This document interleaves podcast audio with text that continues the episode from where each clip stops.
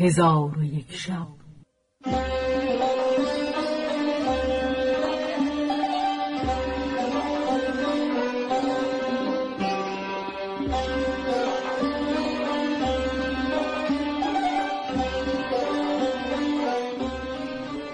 داستانهایی برآمده از ژرفای تاریخ و تمدن و فرهنگ مشرق زمین.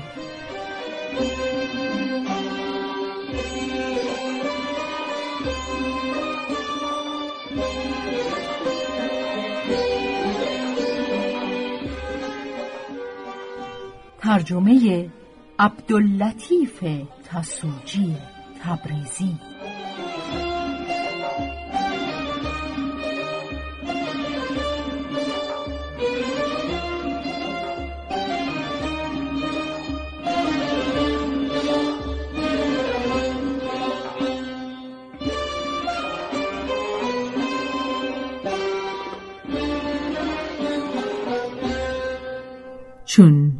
شب یکصد و سی و پنجم برآمد.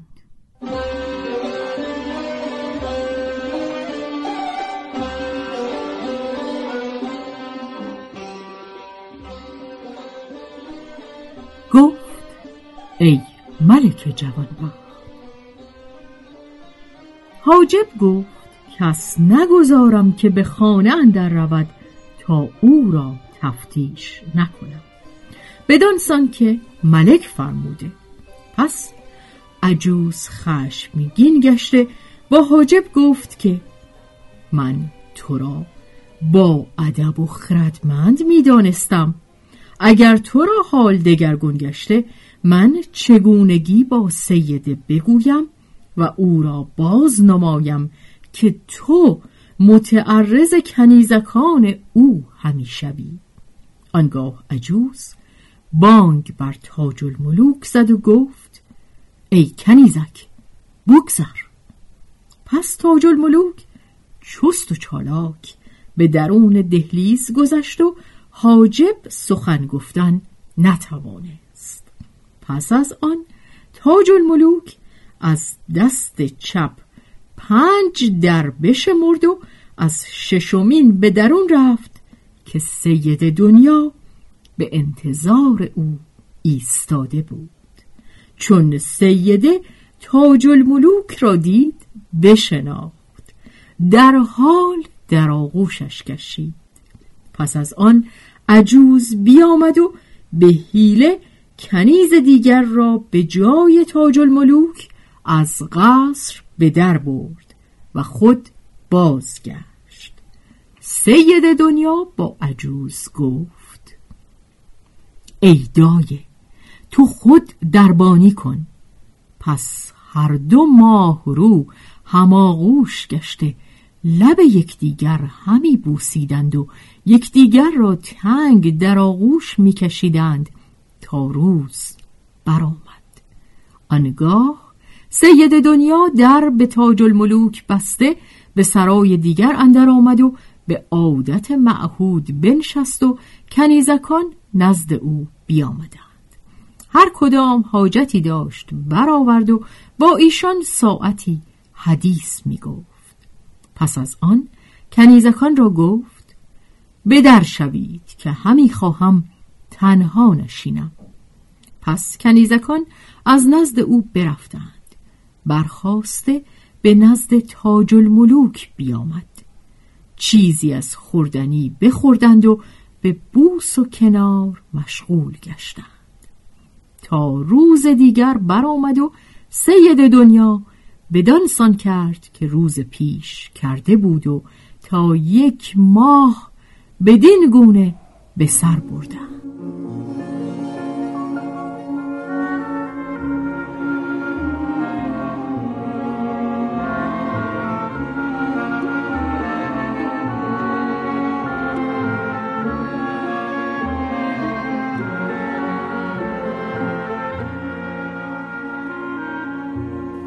کار تاج الملوک و سید دنیا به دینجا رسید.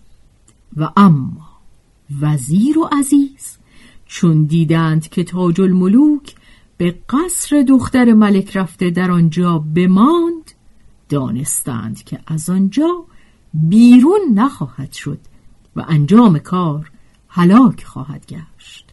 وزیر با عزیز گفت ای فرزند کار دشوار شد. اگر ما به نزد پدر تاج الملوک باز نگردیم و از چگونگی آگاهش نکنیم ما را ملامت خواهد کرد.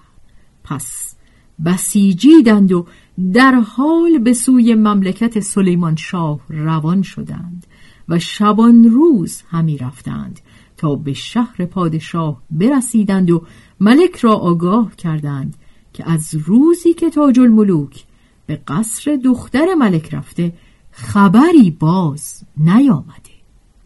در آن هنگام سلیمان شاه رستخیز را عیان بدید و سخت پشیمان گردید و فرمود که منادی در مملکت او ندای جهاد دهد. پس از آن لشکر انبوه به خارج شهر گرد آمدند و خیمه ها برافراشتند و ملک در خرگاه خیشتن بنشست تا لشکریان از شهرهای دور و نزدیک جمع آمدند. پس با لشکری افزون از ستارهای آسمان از برای فرزند خیش تاج الملوک روان شد.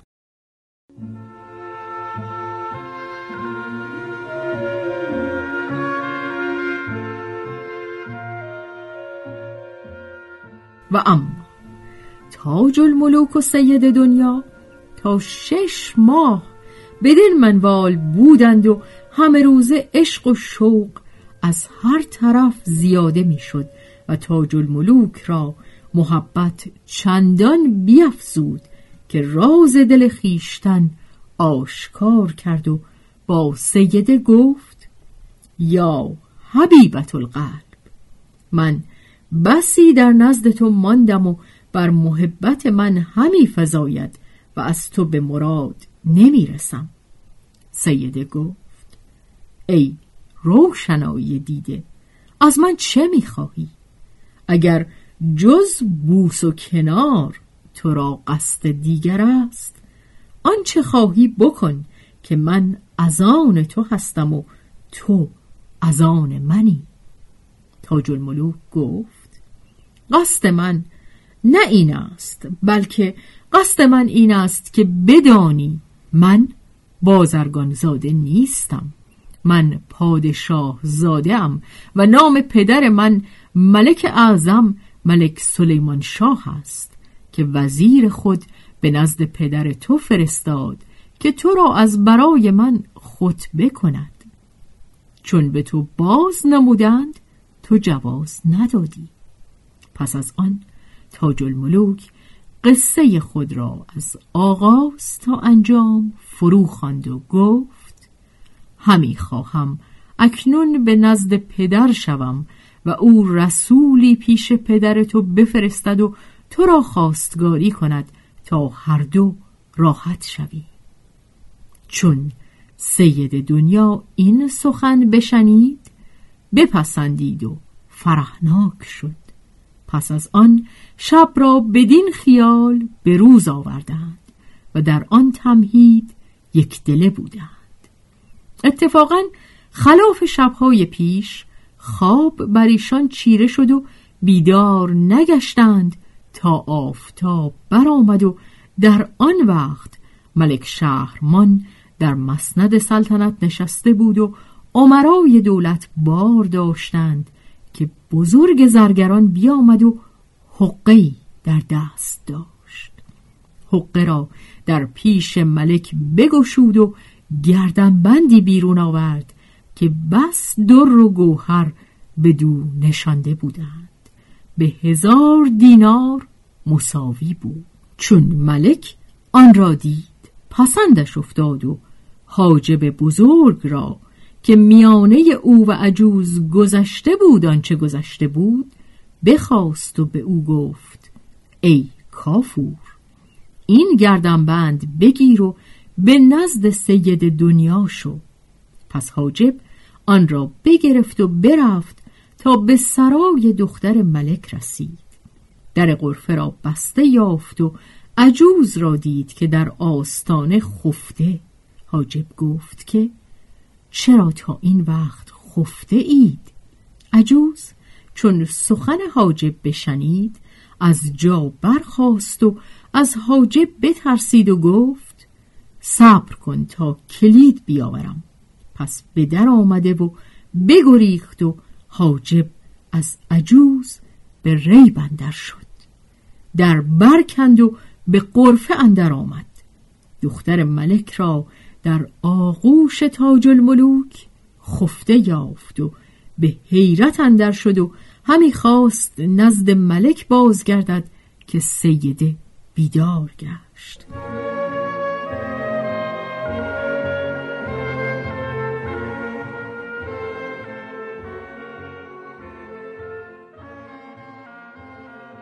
چون حاجب را بدید گونهش زرد شد و گفت ای کافور بر ما بپوشان. خدا بر تو بپوشاند.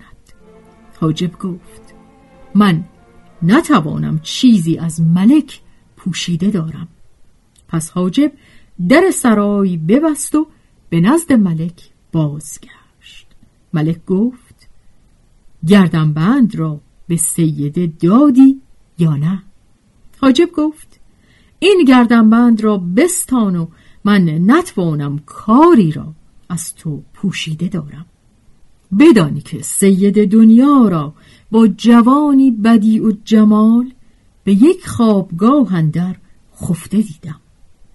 ملک ایشان را بخواست. چون سیده و تاج الملوک را حاضر آوردند به ایشان گفت این کارها چگونه کاری است؟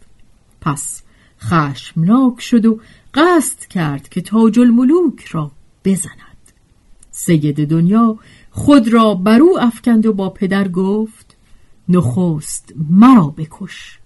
پس ملک او را دور کرده به خادمان گفت که او را به سرای خیش برند.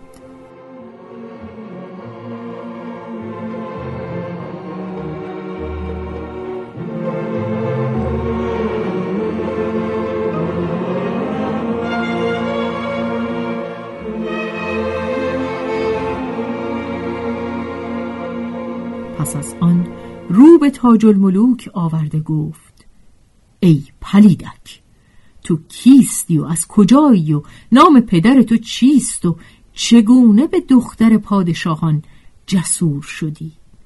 تاج الملوک گفت ای ملک اگر مرا بکشی هلاک خواهی شد و ندامت به تو روی دهد و مملکت تو ویران گردد. ملک گفت از بهر چه هلاک شوم و پشیمان گردم؟ تاج الملوک گفت بدان که من پسر ملک سلیمان شاه هستم. زمانی نمی رود که سواره و پیاده او به سوی تو بیاید. چون ملک شهرمان سخن او بشنید خواست او را نکشد و به زندان اندر کند که صدق و کذب مقالش آشکار شود. وزیر ملک شهرمان گفت ای ملک مرا رای این است که در کشتن او دیر نکنی که چنین تخمه پلید به دختر ملک جرأت کرده. پس جلاد را فرمود که این خیانتکار را بکش. پس جلاد شمشیر بگرفت و دست بلند کرد. ولی ملک نمی‌خواست که او کشته شود و از عمرا یکی یکی مشورت می‌کرد. وزیر گفت ای ملک چه جای مشورت است؟ پس ملک در خشم شد و جلاد را به کشتن بفرمود. جلاد دست بلند کرد و خواست که سر او را از تن جدا کند. چون قصه به دینجا رسید.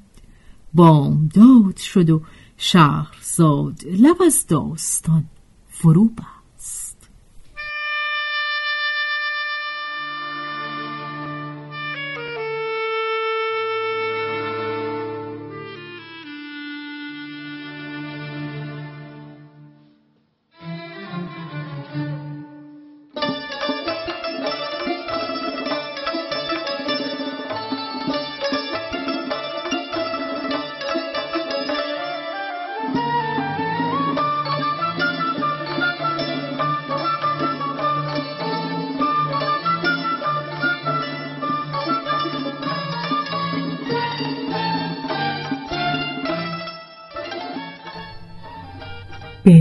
روایت شهرزاد فتوهی. تنظیم از مجتبا میرسمیعی.